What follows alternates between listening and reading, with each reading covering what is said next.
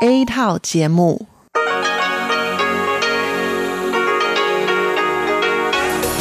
Đây là Đài Phát thanh Quốc tế Đài Loan RTI.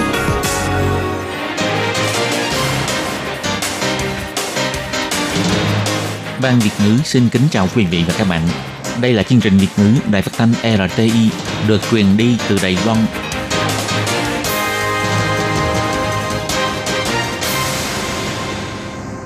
Hello, tôi Kim xin kính chào các bạn. Hoan nghênh các bạn đã đến với chương trình Việt ngữ ngày hôm nay của chúng tôi.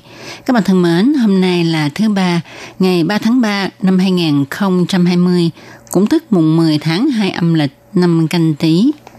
Chương trình Việt ngữ ngày hôm nay của chúng tôi sẽ bao gồm các nội dung chính như sau.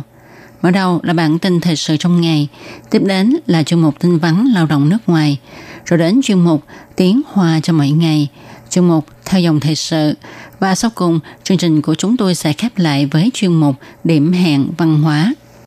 Mở đầu chương trình hôm nay, Tất Kim xin mời các bạn cùng đón nghe bản tin thời sự trong ngày. Và trước hết, mời các bạn cùng theo dõi các mẫu tin tóm lược. Đài Loan tăng thêm một ca nhiễm COVID-19, tổng cộng 42 ca.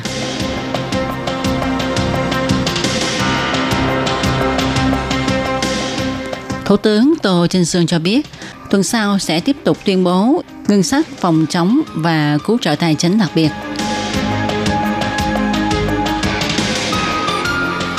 Tổng thống Thanh Văn cho biết, mong có thể sớm triển khai đàm phán Hiệp định Hợp tác Kinh tế Đài Loan, Úc.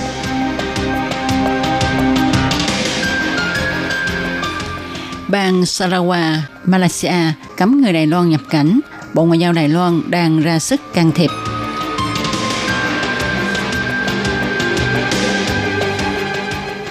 Không bắt tay nữa, dịch COVID-19 thay đổi thói quen của toàn cầu.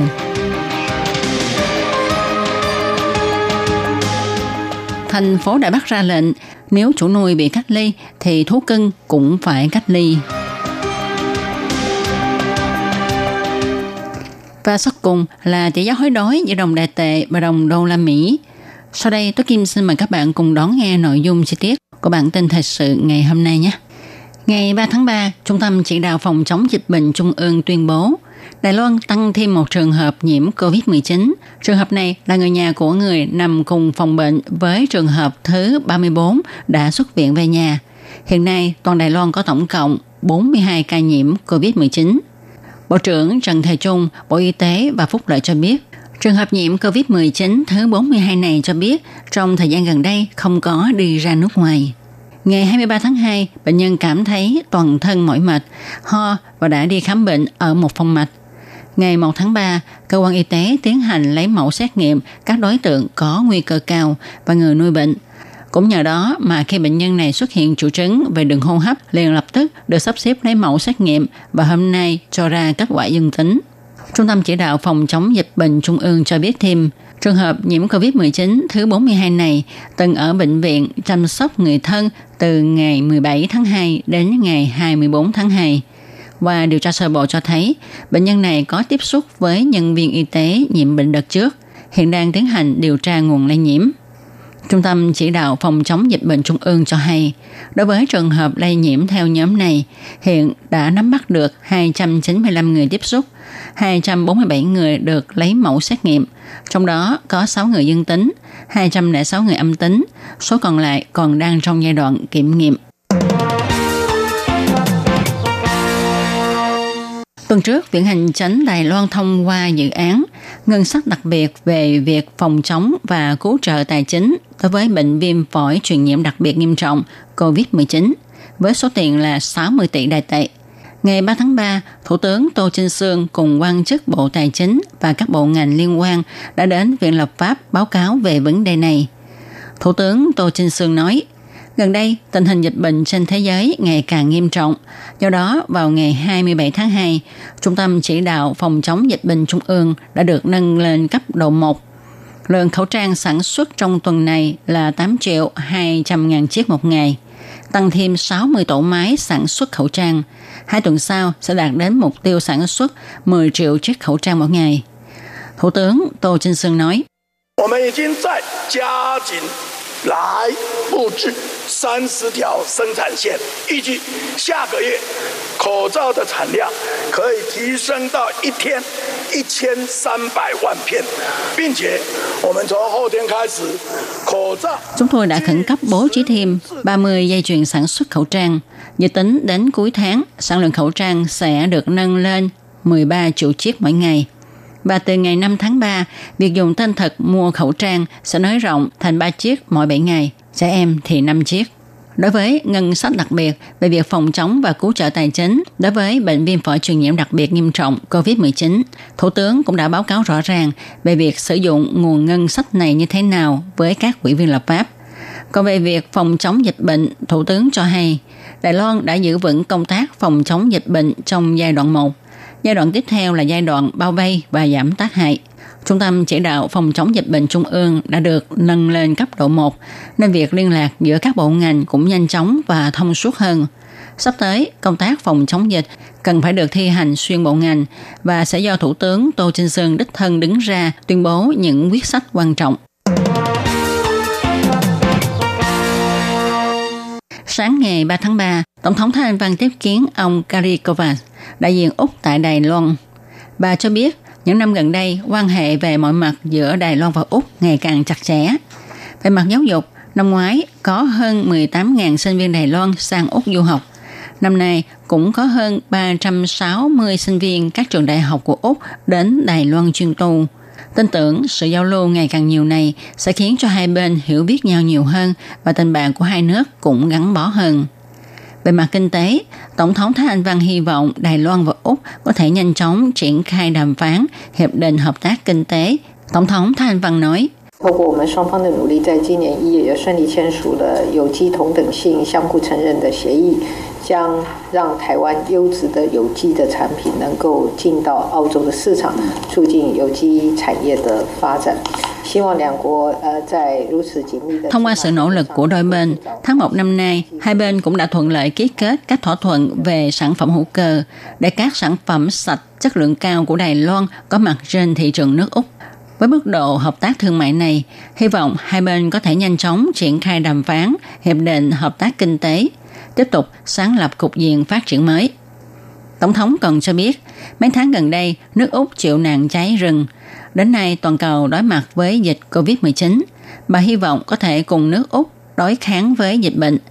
Nhân cơ hội này, bà cũng bày tỏ lời cảm ơn sự ủng hộ Đài Loan tham gia Tổ chức Y tế Thế giới của nước Úc, đặc biệt là trong thời gian phòng chống dịch COVID-19 này. Bà hy vọng sắp tới đây, Úc sẽ tiếp tục lên tiếng ủng hộ Đài Loan.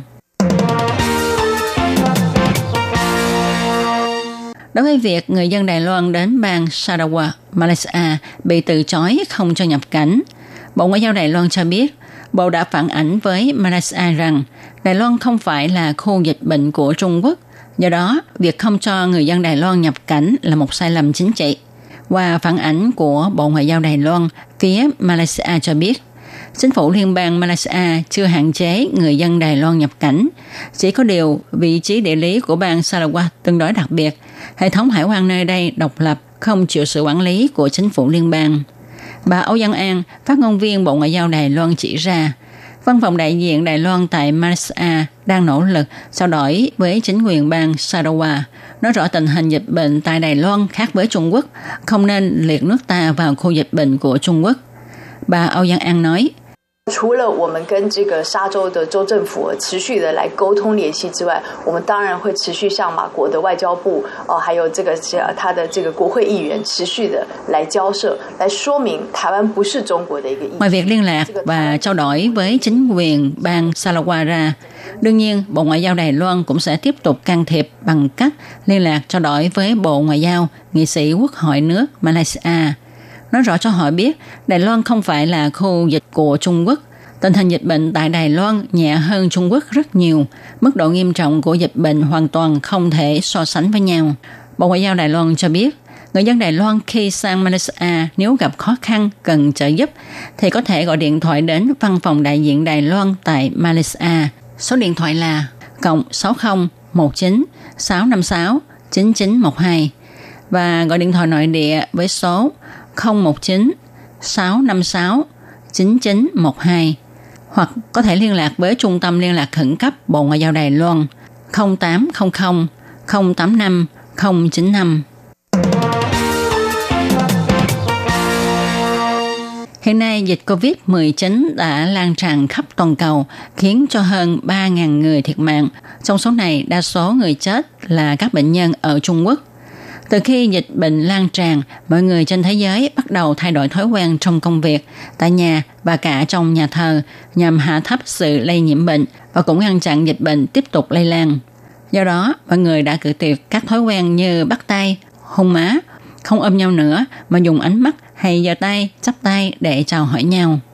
Tại Trung Quốc, từ sau khi Bắc Kinh bùng phát dịch, thì trên đường treo băng rôn màu đỏ với dòng chữ nhắc nhở mọi người ít ra đường, ra đường phải mang khẩu trang, ít đối mặt nói chuyện với nhau và không bắt tay nhau. Nếu chào nhau thì nên chắp tay để chào. Ở nước Pháp, từ trước đến nay, cách chào hỏi của người dân Pháp là hôn miệng hay hôn má. Trong công việc thì bắt tay nhau là cách giao tiếp thường gặp nhất. Nhưng này giới truyền thông nước Pháp không ngừng kêu gọi mọi người nên thay đổi thói quen này và cách đơn giản nhất là dùng ánh mắt để chào hỏi nhau. Tại Brazil, do mọi người có thói quen dùng một ống hút làm bằng sắt để uống trà chung với nhau, nên Bộ trưởng Bộ Y tế Brazil kêu gọi người dân nước này không nên dùng chung một ống hút nữa và cũng khuyên không nên hôn môi. Ngày 1 tháng 3 là ngày lễ Mateso của nước Romania. Đây là ngày lễ mà người dân Romania chúc mừng mùa xuân đến. Thường trong ngày lễ này, nam giới sẽ tặng hoa cho chị em phụ nữ. Năm nay, chính phủ Romania kêu gọi mọi người khi tặng hoa cho nhau thì không nên hôn nhau với khẩu hiệu tặng hoa chứ không tặng nụ hôn. Còn nước Iran ở Tây Á là nước đã có 66 người chết do dịch COVID-19, thì họ thay thế cách bắt tay chào nhau bằng cách cùng giơ chân đá nhẹ vào bắp chân của nhau. Chó cưng của người bị nhiễm COVID-19 cũng dương tính với virus, nên chính quyền thành phố Đài Bắc ra lệnh. Người bị cách ly thì thú cưng cũng phải mang đến cách ly tại trạm bảo vệ động vật. Một chủ nuôi cho hay, tôi cảm thấy không cần thiết. Tuy người dân cảm thấy không cần thiết, nhưng chính quyền thành phố Đài Bắc đã định ra mức phí cho việc cách ly thú cưng từ 200 đến 3.000 đại tệ một ngày. Ông Khu Thị Trường, trưởng phòng thử nghiệm y tế gia súc, Ủy ban Nông nghiệp cho hay, chúng tôi cũng đã đưa ra cách xét nghiệm cho thú cưng và sẽ mang cách xét nghiệm này cho mọi người xem xét. Đối với việc COVID-19 có lây nhiễm cho thú cưng hay không, Ủy ban Nông nghiệp cho rằng chưa có chứng cứ cho thấy thú cưng bị lây bệnh. Nhưng bác sĩ thú y cho biết, thú cưng không bị lây bệnh nhưng nó sẽ mang virus. Theo bác sĩ thú y Lữ Bách Hiền, bà cứ nghĩ thú cưng như là cái khẩu trang mà ta đeo vậy. Khẩu trang có phát bệnh không? Không mà. Chó mèo có phát bệnh không? Không. Nhưng trên cái khẩu trang đó có mang mầm bệnh. Bác sĩ kiến nghị thú cưng cũng giống như con người. Người nuôi không nên để chúng tiếp xúc với người lạ. Mọi người cũng không nên tiếp xúc quá thân mật với chó mèo của người khác. Nhưng nếu có hành động này thì chúng ta nên rửa tay. Tỷ giá hối đoái giữa đồng đại tệ và đồng đô la Mỹ của chiều ngày 3 tháng 3 và sáng ngày 4 tháng 3 vẫn là 30,048 đại tệ đổi 1 đô la Mỹ. Các bạn thân mến, các bạn vừa đón nghe bản tin thời sự ngày hôm nay do Tố Kim biên soạn thực hiện. Tố Kim xin chân thành cảm ơn sự chú ý theo dõi của các bạn. Thân chào tạm biệt các bạn.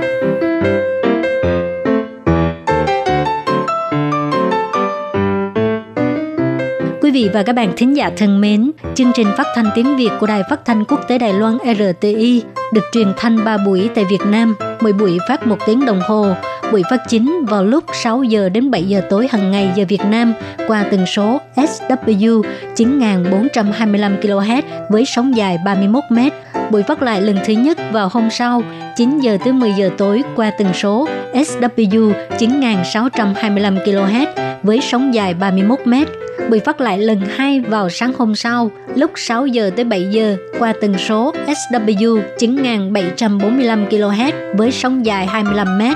Ngoài ra tại Đài Loan, ở khu vực Giang Nghĩa, Vân Lâm và Đài Nam có thể đón nghe chương trình của Ban Việt ngữ qua tần số AM 1422 kHz vào lúc 8 giờ tới 9 giờ tối mỗi thứ ba hàng hàng tuần và chương trình sẽ được phát lại vào hôm sau lúc 9 giờ tới 10 giờ sáng. Sau đây xin mời quý vị và các bạn tiếp tục đón nghe nội dung chương trình hôm nay.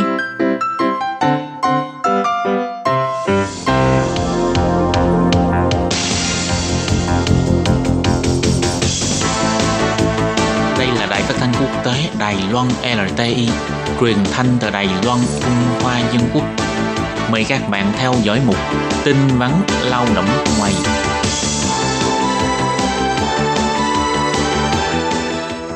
Thiên Nhi và Thúy Anh xin chào các bạn. Xin mời các bạn cùng đón nghe chuyên mục tin vắn lao động của tuần này. Các bạn thân mến, trong phần tin vắn lao động của tuần này, thì Thúy Anh và Khiết Nhi xin mang đến cho các bạn thông tin như sau. Đó là Viện Hành Chính thông qua điều lệ đặc biệt về phòng chống dịch viêm phổi COVID-19. Nếu chủ thuê đồng ý trả lương cho nhân viên xin phép nghỉ cách ly phòng dịch, sẽ được khấu trừ thuế theo quy định của pháp luật. Và sau đây xin mời các bạn cùng đón nghe phần nội dung chi tiết của bản tin ngày hôm nay. Ngày 20 tháng 2 vừa qua, Viện Hành Chính thông qua dự thảo luật điều lệ đặc biệt về phòng chống và cứu trợ tài chính đối với viêm phổi truyền nhiễm đặc biệt nghiêm trọng COVID-19. Trong đó có tất cả 18 điều quy định. Thời gian thực hiện sẽ bắt đầu từ ngày 15 tháng 1 năm 2020 đến ngày 30 tháng 6 năm 2021. Với kinh phí dự tính là 60 tỷ đại tệ. Trong tương lai, những người phải bị cách ly, kiểm dịch sẽ có thể xin nghỉ phép cách ly phòng dịch. Đối với ngày phép cách ly phòng dịch này, chính phủ cũng không bắt buộc chủ thể phải trả lương. Nhưng nếu chủ thuê đồng ý trả lương, thì sẽ được giảm trừ thuế bằng 200% mức lương đã chi trả cho người lao động trong thu nhập đóng thuế của doanh nghiệp năm đó. Còn đối với người lao động không được trả lương, thì trong vòng 2 năm có thể xin bồi thường kiểm dịch với chính phủ. Thủ tướng Tô Trinh Sương đã có chỉ thị, việc phòng chống dịch bệnh là trách nhiệm chung của tất cả mọi người để giúp cho các ngành kinh tế trong nước cũng như là xã hội Đài Loan ứng phó với các khó khăn do dịch bệnh gây ra. Chính phủ Đài Loan đã đưa ra điều lệ đặc biệt này để làm cơ sở pháp lý cho chính phủ tiến hành các công tác xử trí phòng chống dịch bệnh cũng như là chuẩn bị nguồn vốn trước tình hình dịch bệnh đang ngày càng lan rộng. Thủ tướng bày tỏ, dự thảo luật này đã được trình lên Viện lập pháp để duyệt và thông qua vòng 3 vào ngày 25 tháng 2. Theo điều 3 của điều lệ đặc biệt về phòng chống và cứu trợ tài chính đối với viêm phổi truyền nhiễm đặc biệt nghiêm trọng COVID-19 quy định, những người được các đơn vị chủ quản các cấp đánh giá là phải cách ly tại nhà, kiểm dịch tại nhà, cách ly tập trung hoặc kiểm dịch tập trung. Trong thời gian người này cách ly và kiểm dịch, cơ quan, công ty, tổ chức, đoàn thể nhà trường vân vân mà người này đang làm việc đều phải duyệt ngày phép cách ly phòng dịch cho người lao động này và không được tính là người lao động tự ý bỏ việc. Bắt người lao động phải lấy phép việc hoặc các ngày phép khác để bù trừ đồng thời không được tự ý trừ tiền thưởng chuyên cần cho nghỉ việc hoặc có bất kỳ cách xử lý nào gây bất lợi cho người lao động. Ngoài ra, nếu do phải chăm sóc cho người bị cách ly kiểm dịch không thể tự chăm sóc bản thân mà phải xin nghỉ phép, thì quy định này cũng thích hợp để áp dụng cho người nhà của người cần cách ly kiểm dịch. Nếu chủ thuê không cho người lao động nghỉ phép cách ly phòng chống dịch bệnh hoặc gây khó dễ khi người lao động xin nghỉ phép cách ly, thì theo điều 16 của luật, chủ thuê có thể sẽ bị phạt từ 50.000 đại tệ cho đến 100.000 đại tệ. Ủy viên chính phủ ông La Bình Thành chỉ ra, những người chịu cách ly kiểm dịch bị hạn chế về mặt tự do cá nhân. Theo văn bản giải thích luật số 690 của Viện Tư pháp, nên có sự bồi thường thích đáng và không cung cấp trợ cấp sinh hoạt phí. Đối với những người đã nhận lương hoặc được trợ cấp theo những điều luật có tính chất tương tự, do các hạn chế về mặt tự do cá nhân của người đó đã được bồi thường và kinh tế của người đó cũng không bị ảnh hưởng, vì thế sẽ không được phép xin bồi thường kiểm dịch theo điều lệ đặc biệt này. Còn được bồi thường bao nhiêu, liệu có tham khảo theo thời kỳ dịch SARS là mỗi người bồi thường 500 đại tệ một ngày hay không? Ông La Bình Thành nói, ngày phép cách ly phòng dịch sẽ do chính phủ chịu trách nhiệm bồi thường. Đối tượng, tư cách, cách thức, mức tiền bồi thường đều sẽ do Bộ Y tế và Phúc lợi thảo luận với các cơ quan liên quan để đặt ra quy định. Mức tiền được bồi thường nhiều hay ít sẽ chịu sự ảnh hưởng bởi các nguyên tắc công bằng, nguồn tài nguyên có hạn, phân chia hợp lý, cho nên tạm thời vẫn chưa có con số cụ thể. Những người bị cách ly kiểm dịch hoặc người chăm sóc của những người này cần phải xin nghỉ phép để phối hợp với công tác phòng dịch. Vì đây không phải là lỗi của chủ thuê, nên chủ thuê có quyền không trả lương trong thời gian người lao động nghỉ phép nhằm khích lệ chủ thuê trả lương cho người lao động trong thời gian nghỉ phép cách ly. Trong điều 4 của dự thảo luật, điều lệ đặc biệt về phòng chống và cứu trợ tài chính đối với bệnh viêm phổi truyền nhiễm đặc biệt nghiêm trọng COVID-19, tiền lương để chi trả cho lao động trong thời gian nghỉ, thì doanh nghiệp có thể được giảm trừ thuế bằng 200% số lương đó trong niên độ kế toán năm đó. Ngoài ra, theo quy định của điều chính trong điều lệ đặc biệt, do ảnh hưởng của dịch bệnh, chính phủ phải giúp đỡ các ngành nghề doanh nghiệp, cơ sở y tế giải quyết khó khăn, trợ cấp và đưa ra biện pháp để hỗ trợ về kinh tế cho các ngành nghề và nhân viên trong ngành. Còn về mặt mức phạt, thì theo quy định tại Điều 13, những người được xác nhận là nhiễm bệnh hoặc nghi ngờ nhiễm bệnh viêm phổi COVID-19 nếu không tuân thủ theo chỉ thị của các cơ quan y tế có thẩm quyền các cấp, gây ra nguy cơ lây nhiễm cho người khác, sẽ bị phạt tù dưới 2 năm, tạm giam hoặc phạt tiền từ 200.000 đến 2 triệu đại tệ. Sau khi điều lệ đặc biệt được thông qua vòng 3, các mức phạt cũng được nâng cao hơn so với ban đầu. Cụ thể, theo điều 15 của điều lệ này quy định, những người vi phạm quy định về cách ly tại nhà sẽ phạt từ 200.000 đại tệ đến 1 triệu đại tệ. Vi phạm quy định về kiểm dịch tại nhà thì sẽ bị phạt từ 100.000 đến 1 triệu đại tệ. Các bạn thân mến, chuyên mục tin vắn lao động của tuần này cũng xin tạm khép lại tại đây. Cảm ơn sự chú ý lắng nghe của quý vị và các bạn. Xin thân ái chào tạm biệt các bạn. Bye bye. Bye bye.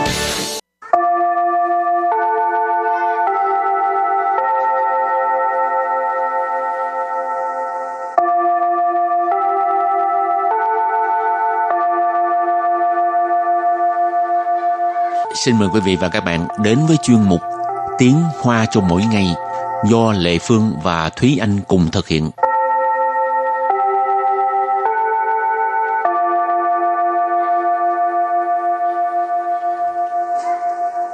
Thúy Anh và Lệ Phương xin kính chào quý vị và các bạn. Chào mừng các bạn cùng đến với chuyên mục Tiếng Hoa cho mỗi ngày ngày hôm nay.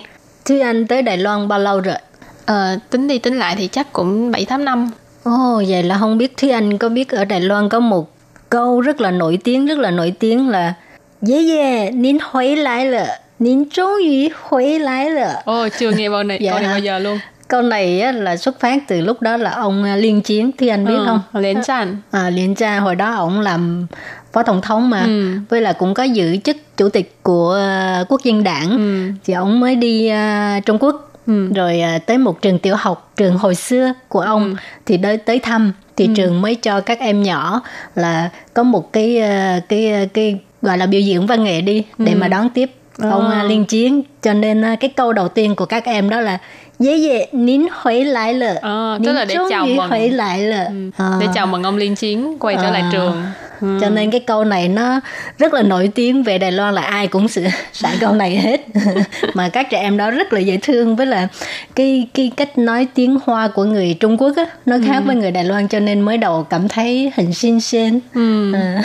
cái ngữ âm của họ khác với Đài ừ. Loan ừ. chị hôm nay á mình cũng sẽ trích ra một cái đoạn mà các bạn chào đón ông liên chiến về ừ. thăm trường tiểu học hồi xưa hồi xưa lúc đó Thùy Anh chưa tới để cho Thùy Anh và các bạn cũng biết luôn nha ừ. nhưng mà trước tiên mình làm quen với uh, những từ uh, các thành viên trong gia đình ừ. tuần này mình sẽ nói về thành viên trong gia đình họ nội ừ. Yế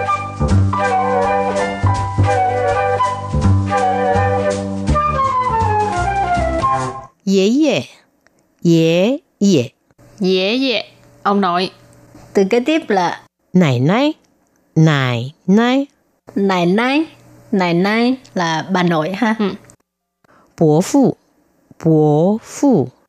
Bố phụ, bác. Rồi à, à, vợ của bố phụ là bố mụ, bố mụ. Bố mụ, ừ. bố mụ là bác gái ha. Ừ. Còn nếu như là em trai của ba mình là chú. Sú sụ, Sú sủ. Còn à, vợ của chú thì gọi là Sần sân. Sần sân. Sần sân, tức là thím. Ừ. Rồi nếu như là chị em của ba thì mình gọi là cu cụ. Cu cụ. Cu cu thì cũng có thể chia theo vài vế là uh, chẳng hạn như ta cu, sạo cu. Ừ. ừ. Rồi à, à, chồng của cô ừ. thì là cu trăng. Cu trăng. Cu trăng. Rồi à, đến uh, cái uh, vai vế bằng với mình ấy thì thường là mình có anh họ chị họ em họ vân vân. Thằng xung. Thằng xung. Thằng xung. Anh họ. Hoặc uh, khẩu ngữ thêm tí nữa thì mình gọi là thằng cơ. Còn uh, em họ là thằng tỷ thằng tỷ thằng tỷ nên là anh em trai em họ trai ừ. rồi nếu như mà là chị họ thì mình gọi là chị Thắng chị Thắng chị Tiếp theo là Thắng mày. Thắng mày. Thắng mày là em họ, em gái ha. Ừ. Rồi nếu như mà là cháu thì mình gọi là Trữ tử. Trữ tử. Trữ tử Cháu trai. Trữ nữ. Trữ nữ. Trữ nữ Cháu gái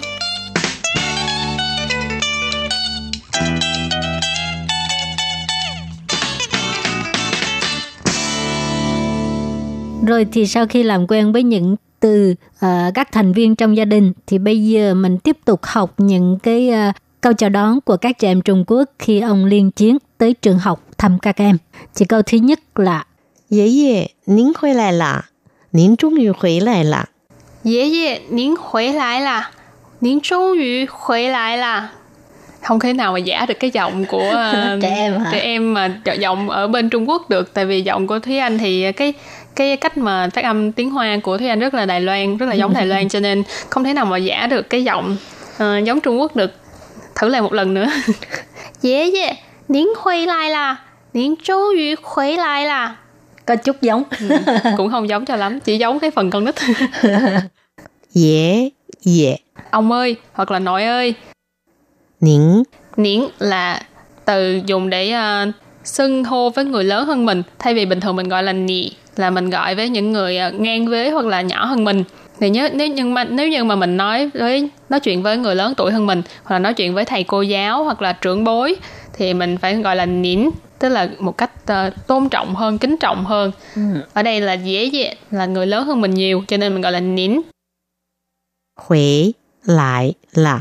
Huế lại là về rồi về nhà lạ là một cái từ uh, ngữ khí từ đã ở cuối câu tức là ô về rồi về là nội đã về rồi trung yu trung yu là cuối cùng thì nội cuối cùng thì cũng đã về rồi Ừ, tại vì à, hồi trước là ông liên chiến học trường đó mà ha, ừ. cho nên mới có từ huệ lại ha. Ừ. Rồi câu thứ hai là 这里曾经是您的母校。这里曾经是您的母校。这里，这里 là ở đây.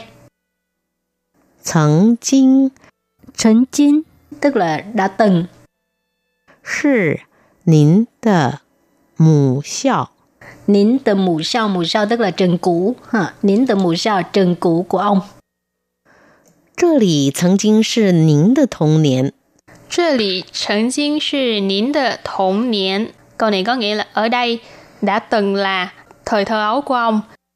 这 里 à, 这里 là ở đây. 曾经曾经 là đã từng. 童年 童niên là thời thơ ấu, cho nên nín tờ童niên là thời thơ ấu của ông. 请聆听来自童心的问候。请聆听来自童心的问候。请，请 là mời. 聆听， Lắng thính tức là lắng nghe. Lái tự Lái tự là đến từ. Thống xin tờ quần hậu Thống xin tờ quần hậu Quần hậu là lời chào hỏi. Ừ. Thống xin là tấm lòng trẻ con à. Ừ.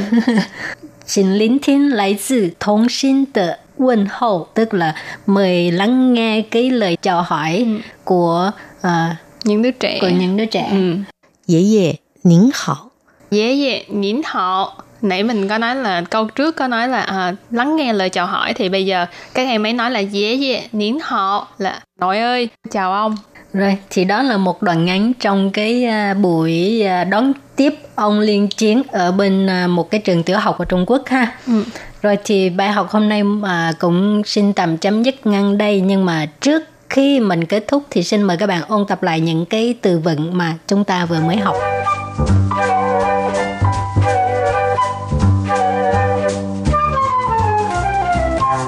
Dễ dễ. Dễ dễ. Dễ dễ. Ông nội. Nải nái Nải nái Nải nái Nải nái là bà nội ha. Ừ. Bố phụ. Bố phụ. Bố phụ. Bác bố mụ. Bố mụ. Bố mụ. Ừ. Bố mụ là bác gái ha. Ừ. Sú sụ sú sụ là chú. Sẩn sân. Sẩn sân. Sẩn sân tức là thím. Cu cụ. Cu cụ. Cu cụ tức là cô. Cu chẳng cu chẳng Cú Trang tức là chồng của cô. Thẳng xung, thẳng xung. Thẳng xung, anh họ. Thẳng tỷ, thẳng tỷ. Em trai, em họ trai. Thẳng chị, thẳng chị. Thẳng chị, chị họ thì mình gọi là thẳng chị. Thẳng mây, thẳng mây. Thẳng mây là em họ, em gái ha. Ừ. 侄子、侄子、侄子。交债，侄女、侄女、侄女。交。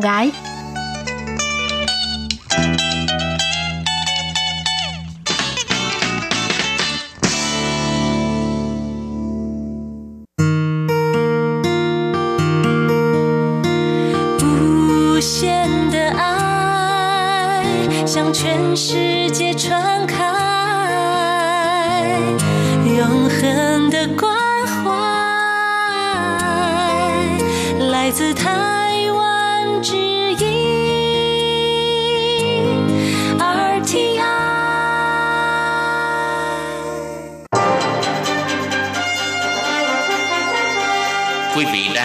Chương trình Việt ngữ Đài RTI truyền thanh từ Đài Loan.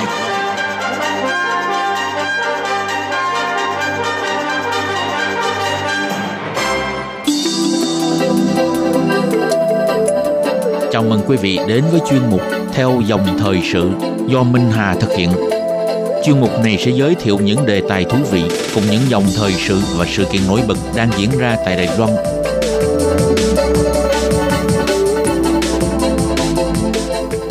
Hà xin kính chào quý vị và các bạn.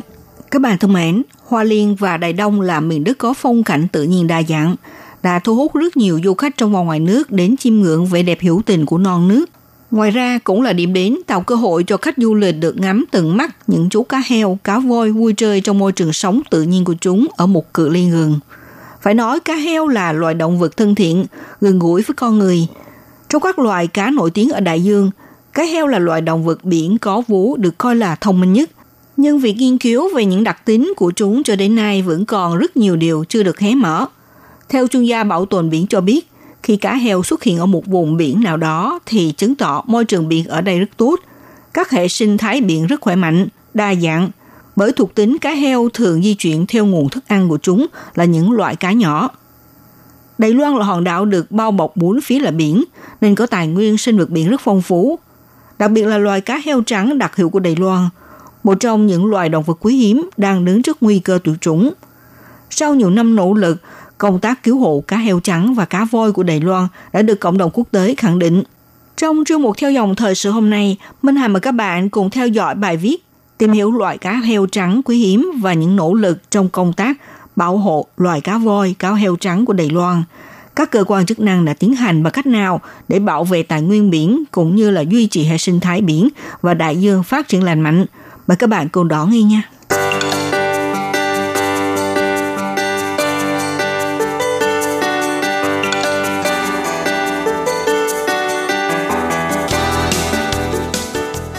Cá heo trắng Đài Loan có danh pháp khoa học là Sosa chinesis taiwanensis.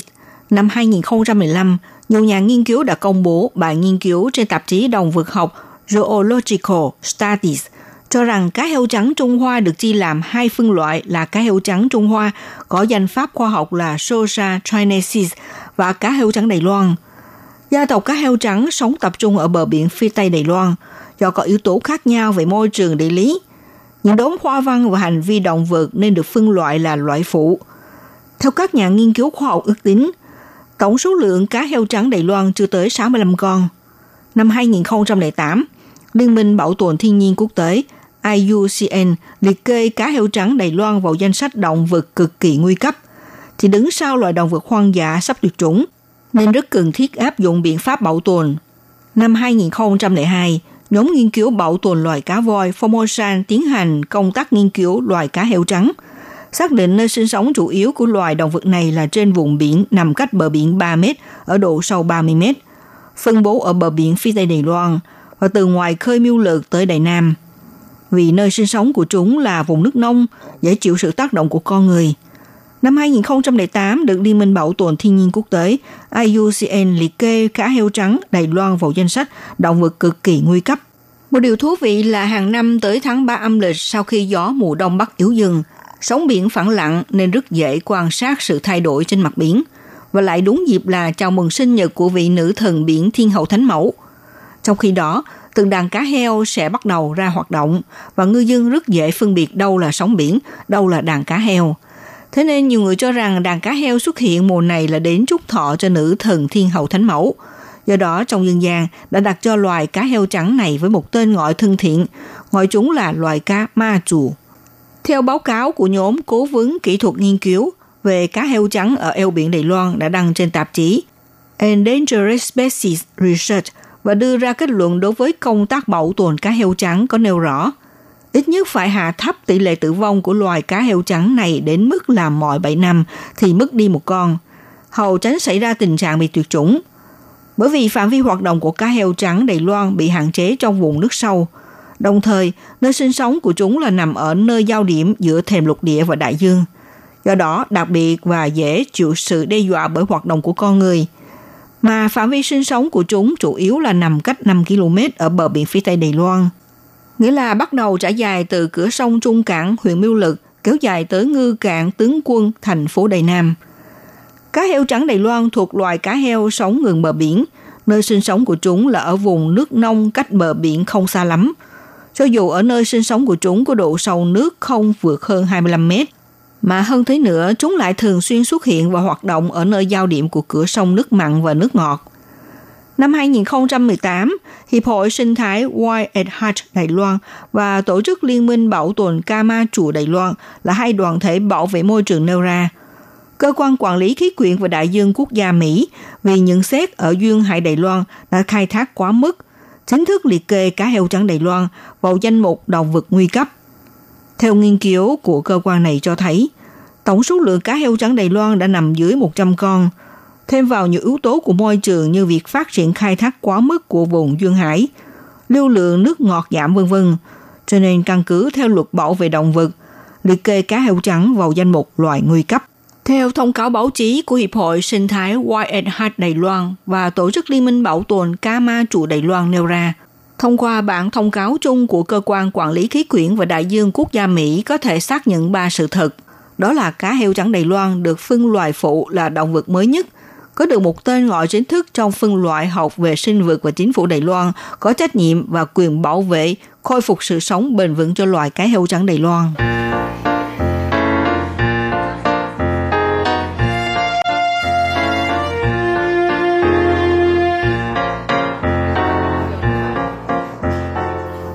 Heo đã được coi là người bạn thân thiết của con người – nó có tới 88 chiếc răng kiểu răng nanh của hổ, nhưng không bao giờ nó đối xử thô bạo với con người.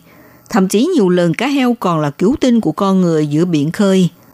Và cá voi cũng thế. Thực tế sau nhiều năm nỗ lực, công tác cứu hộ cá voi của Đài Loan đã được cộng đồng quốc tế khẳng định. Vào năm 2019, Đài Loan đã được mời gia nhập Tổ chức Động vật Biển Có Vú châu Á, trở thành quốc gia thành viên của tổ chức này – Đồng thời bắt đầu từ ngày 3 tháng 9 năm 2019, tổ chức hội nghị thường niên của Tổ chức Động vượt Biển Có Vú châu Á trong 4 ngày liền tại hai địa điểm, Đài Nam và Cao Hùng. Viện Nghiên cứu Hải dương Quốc gia đã cùng với Tổ chức Động vượt Biển Có Vú châu Á ký kết bản ghi nhớ hợp tác để tiến hành công tác bảo tồn và cứu hộ trong tương lai.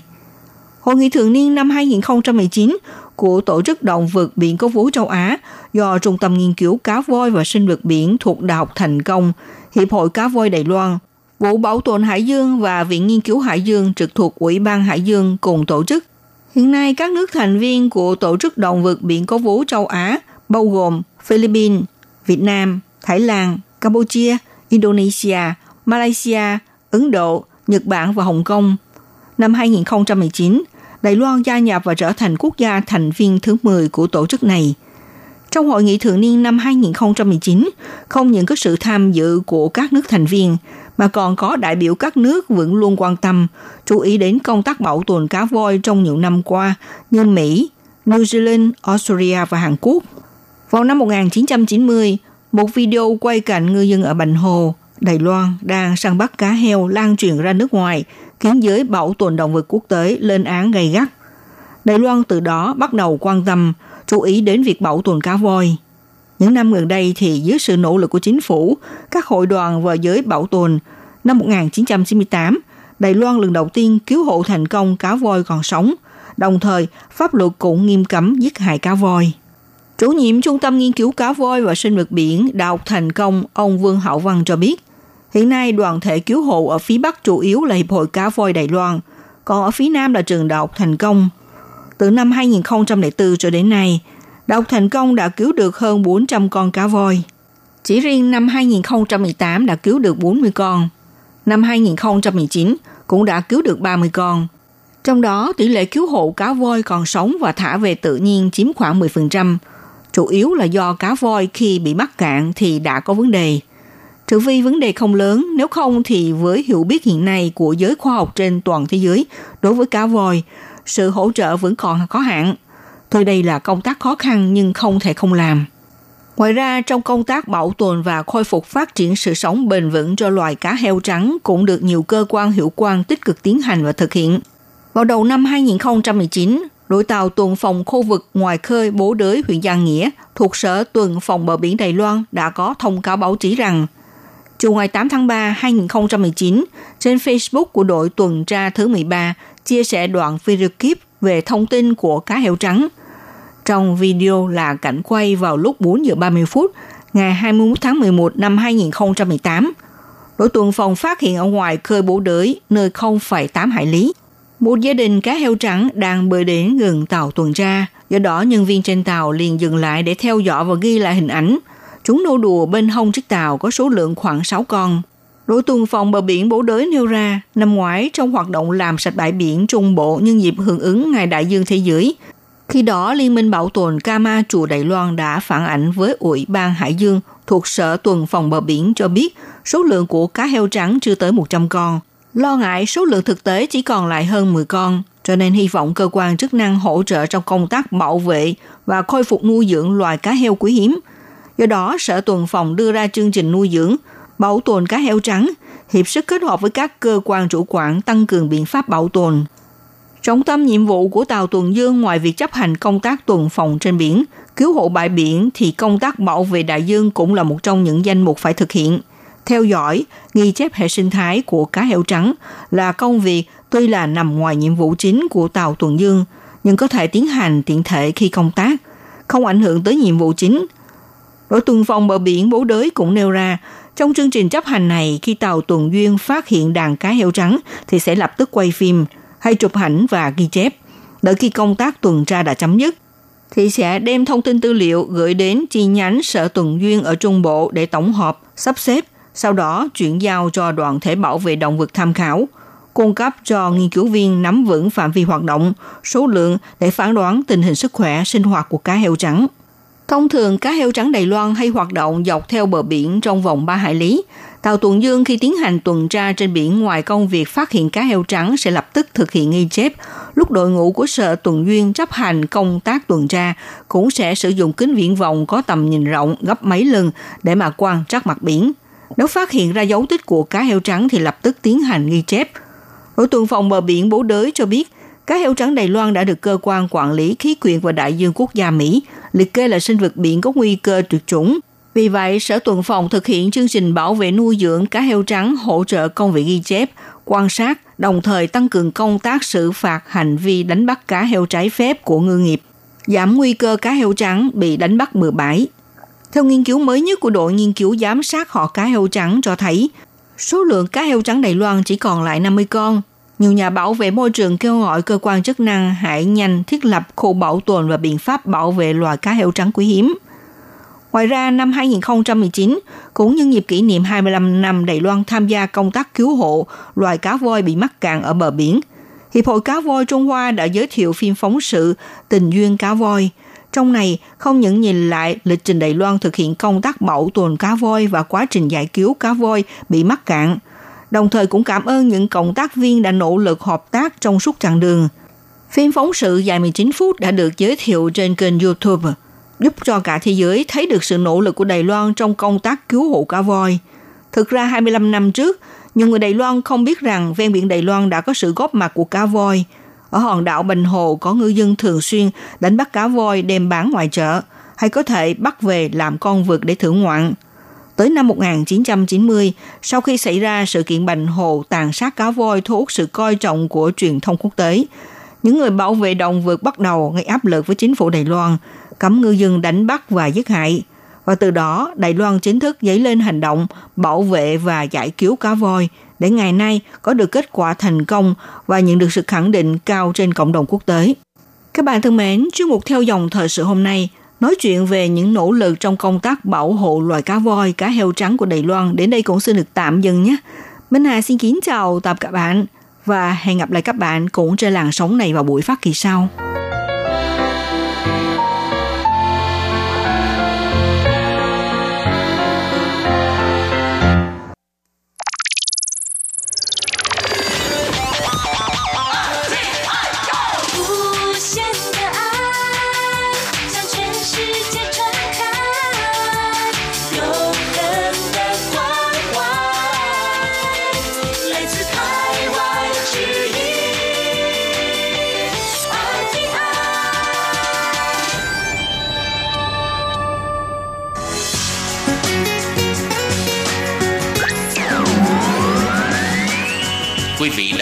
Chương trình Việt ngữ Đài RTI truyền thanh từ Đài Loan.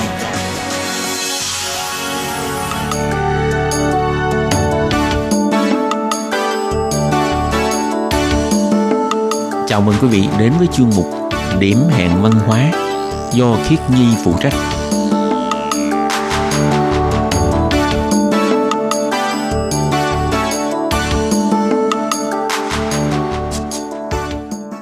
Xin chào các bạn, xin mời các bạn cùng đón nghe điểm hẹn văn hóa của tuần này. Các bạn thân mến, trong điểm hẹn văn hóa của tuần này, Thiên Nhi xin giới thiệu với các bạn về một cuộc triển lãm tại Viện Bảo tàng Mỹ thuật của Cao Hùng. Cuộc triển lãm này có tên là Sunshine tạm dịch là Mưa bóng mây, và Viện Bảo tàng Mỹ thuật thành phố Cao Hùng muốn thông qua cuộc triển lãm này để giới thiệu với lại người xem Đài Loan về văn hóa nghệ thuật của các nước Đông Nam Á cũng như là các phong trào nghệ thuật liên quan của Đông Nam Á. Và sau đây xin mời các bạn cùng đón nghe điểm hẹn văn hóa của tuần này. Các bạn biết không, Viện Bảo tàng Mỹ thuật thành phố Cao Hùng lần đầu tiên đã cho tổ chức triển lãm nghệ thuật đương đại Đông Nam Á với chủ đề là Sunshine World, tạm dịch là mưa bóng mây như vừa rồi khi Nhi có nói. Thì cuộc triển lãm nghệ thuật này có nguồn gốc từ Nhật Bản với tổng kinh phí là 3 triệu USD. Và cuộc triển lãm này đã được ra đời sau 2 năm điều tra nghiên cứu tại Đông Nam Á của 14 nhân viên trong đội ngũ cùng chuẩn bị lên kế hoạch cho cuộc triển lãm lần này. Phía Viện Bảo tàng Mỹ thuật cho hay, mỗi khi nhắc đến Đông Nam Á, tất cả mọi người đều chỉ liên tưởng đến sự nghèo nàn, lạc hậu, mà quên mất nền văn hóa nghệ thuật phong phú đã được tạo ra cùng với dòng lịch sử lâu đời của Đông Nam Á. Như bà Lý Ngọc Linh, giám đốc của Viện Bảo tàng Mỹ thuật Cao Hùng, bà từng được đào tạo tại New York của Mỹ. Bà đã sớm phát hiện ra sự phát triển của nền nghệ thuật đương đại Đông Nam Á trong các cuộc triển lãm quốc tế. Theo thống kê của Bộ Lao động, tính đến cuối năm 2019 thì toàn Đài Loan có gần 720.000 lao động di trú đến từ các nước Đông Nam Á. Nếu cộng thêm di dân mới và con em của họ thì con số này sẽ càng lớn hơn. Sự tồn tại của những gương mặt ngoại quốc này dường như cũng trở thành một phần không thể chi cắt của Đài Loan. Mặc dù vậy, cách nhìn của người Đài Loan về Đông Nam Á lại chưa hề có một sự tiến bộ rõ rệt, vẫn còn tồn tại nhiều thành kiến trong xã hội nên việc tiến hành một cuộc đối thoại giữa hai bên càng trở nên cấp bách và cần thiết hơn bao giờ hết. Vì thế, bà Lý Ngọc Linh muốn thông qua nghệ thuật đương đại để làm cầu nói giúp người dân Đài Loan có thể hiểu hơn về Đông Nam Á. Hy vọng người dân có thể đón nhận Đông Nam Á, không còn là những tưởng tượng mang tính thị trường, cho dù là sức lao động, hùng nhân hay cơ hội làm ăn với khu vực 6 triệu dân này, mà là những nhóm người này có thể cùng chung sống và phát triển với chúng ta, bà Lý Ngọc Linh nói. Có thể nói, tuy Đài Loan và các nước Đông Nam Á đều có sự khác biệt về ngôn ngữ, tôn giáo và lịch sử, nhưng cả hai bên đều trải qua quá trình bị thực dân, vì thực dân hóa, dân chủ hóa và kinh tế phát triển vượt trội. Như ông Hederin Lin, một nghệ nhân Myanmar, đã bị giam 7 năm tù vì ông bị nghi ngờ là đã tham gia các hoạt động chống lại chính phủ. Tuy bị cầm tù, nhưng cũng không thể ngăn cản được trái tim sáng tạo của ông. Trong thời gian ngồi tù, Ông Hetein đã dùng áo tù cũ để làm vải bạc để vẽ, dùng vật liệu có hạn xung quanh mình như kem đánh răng, mảnh vỡ thủy tinh, vân vân để sáng tạo ra loạt tác phẩm mang tên 00235, tức là mã áo số tù nhân của ông. Và sau khi ông ra tù, những tác phẩm này cuối cùng đã có cơ hội được thế giới nhìn thấy, ghi chép lại ký ức về những tháng ngày tại trốn lao tù của ông. Và đồng thời việc này cũng cho thấy được sự kiên định theo đuổi lý tưởng và cuộc sống của một nghệ sĩ. Khi ngắm nhìn tác phẩm của ông Hatein Lin, người ta sẽ lập tức liên tưởng đến giúp ảnh gia Âu Dương Văn. Ông Âu Dương Văn cũng là một người bị giam giữ tại nhà tù lục đảo trong thời kỳ khủng bố trắng.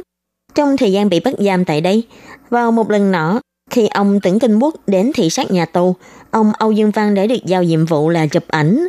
Và cũng vì thế mà lúc bấy giờ, nhà tù đã cho dựng phòng tối đơn giản, và ông Âu Dương Văn lén lút giữ lại những thước phim chụp cần dư, dùng chúng để ghi lại những hình ảnh về phong cảnh, con người trên đảo, lưu lại những hình ảnh tư liệu quý giá cho độc đảo vào những năm 1950, 1960.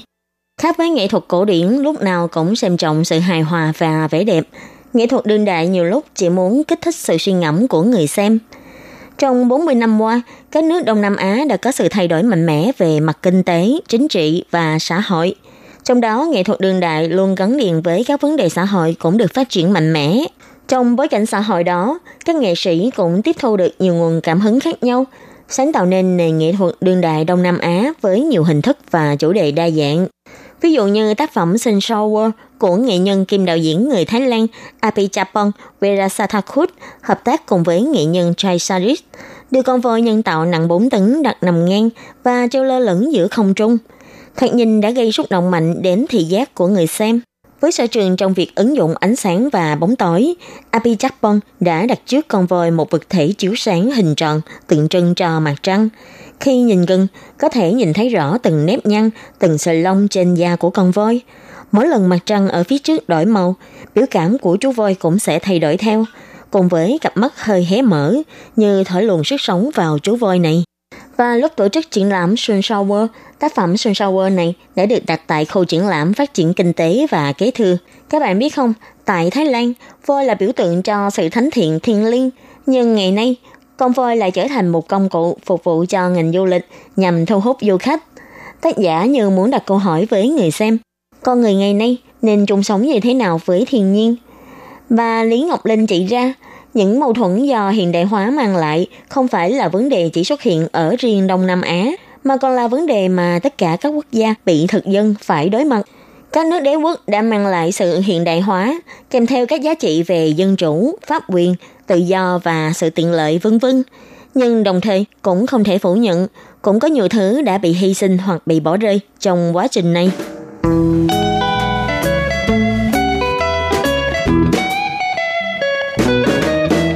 Và trong quá trình diễn ra cuộc triển lãm Sơn Sao World tại Viện Bảo tàng Mỹ thuật Cao Hùng, với mong muốn là tăng cường sự hiểu biết của người dân Đài Loan đối với các nước Đông Nam Á, cho nên Viện Bảo tàng đã cho mời di dân mới hiện đang sinh sống tại Đài Loan đến tham dự triển lãm để đảm nhiệm vai trò đại sứ văn hóa và thông qua góc nhìn của những người di dân mới này khai thác những câu chuyện cuộc sống ngoài nghệ thuật chuyên nghiệp.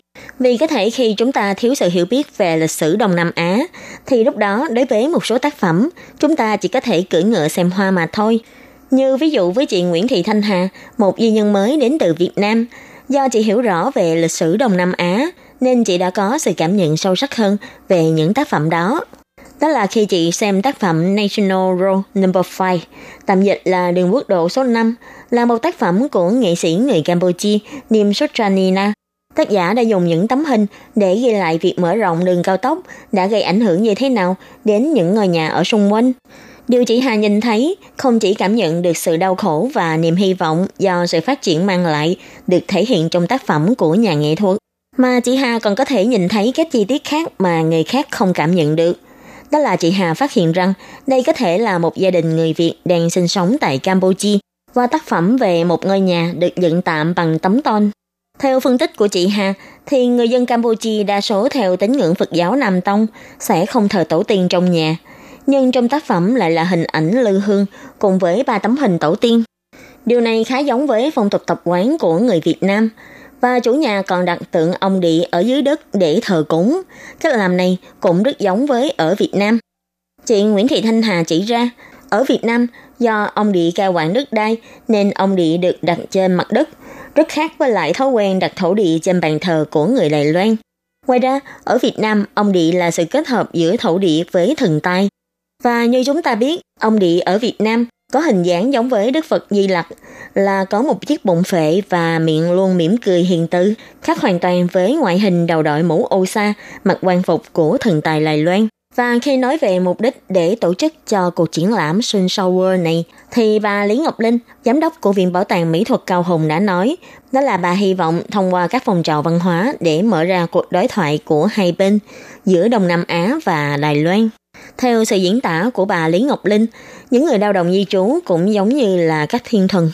Bà luôn khuyến khích đồng nghiệp của mình hãy dẫn các bạn lao động di trú đang làm việc tại nhà mình đến tham quan bảo tàng.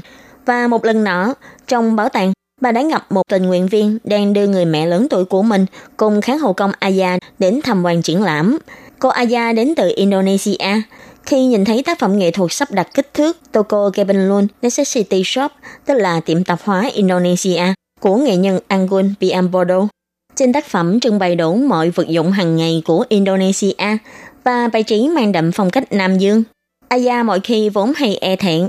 Khi nhìn thấy tác phẩm này, cô bỗng chốc như một chú chim sổ lòng, hồ hởi kể về những việc liên quan đến quê nhà của cô, khiến cho chủ thuê của cô là chị tình nguyện viên và người mẹ, vừa vui mà lại vừa ngạc nhiên.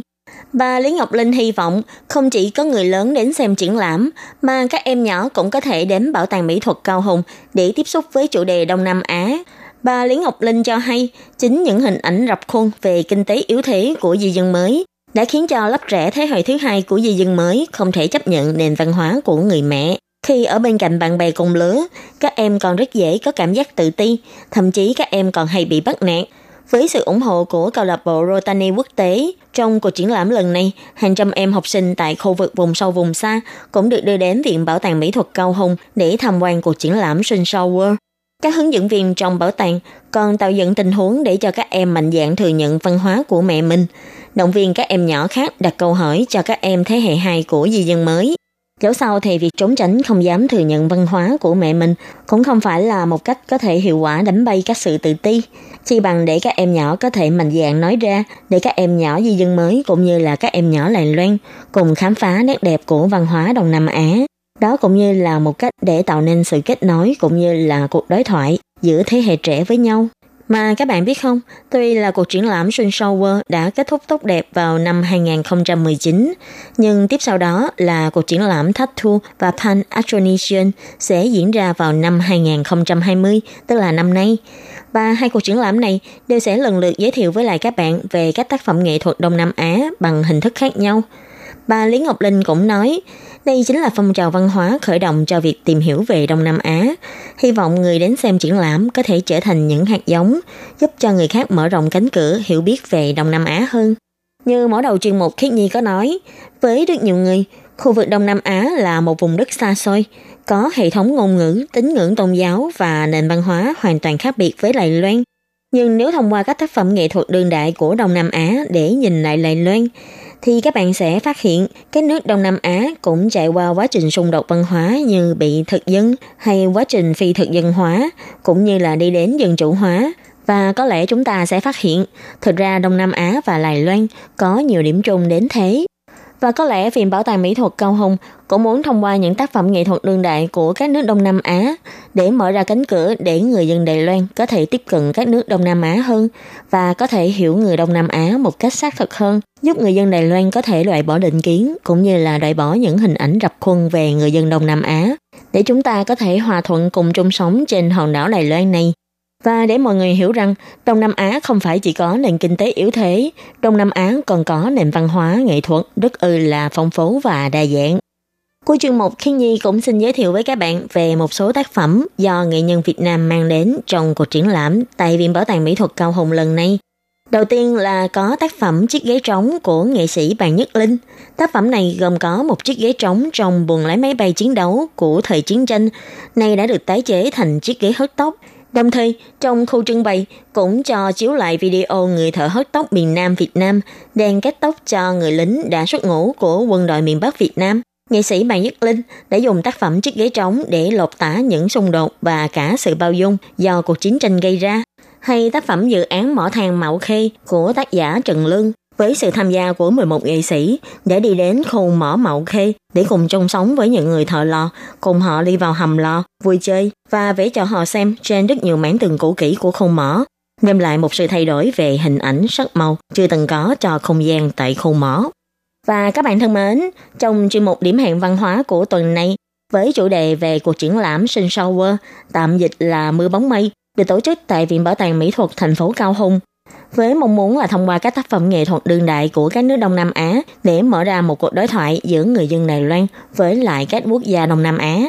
Và các bạn thân mến, chuyên mục điểm hẹn văn hóa của tuần này cũng xin tạm khép lại tại đây. Cảm ơn sự chú ý lắng nghe của quý vị và các bạn.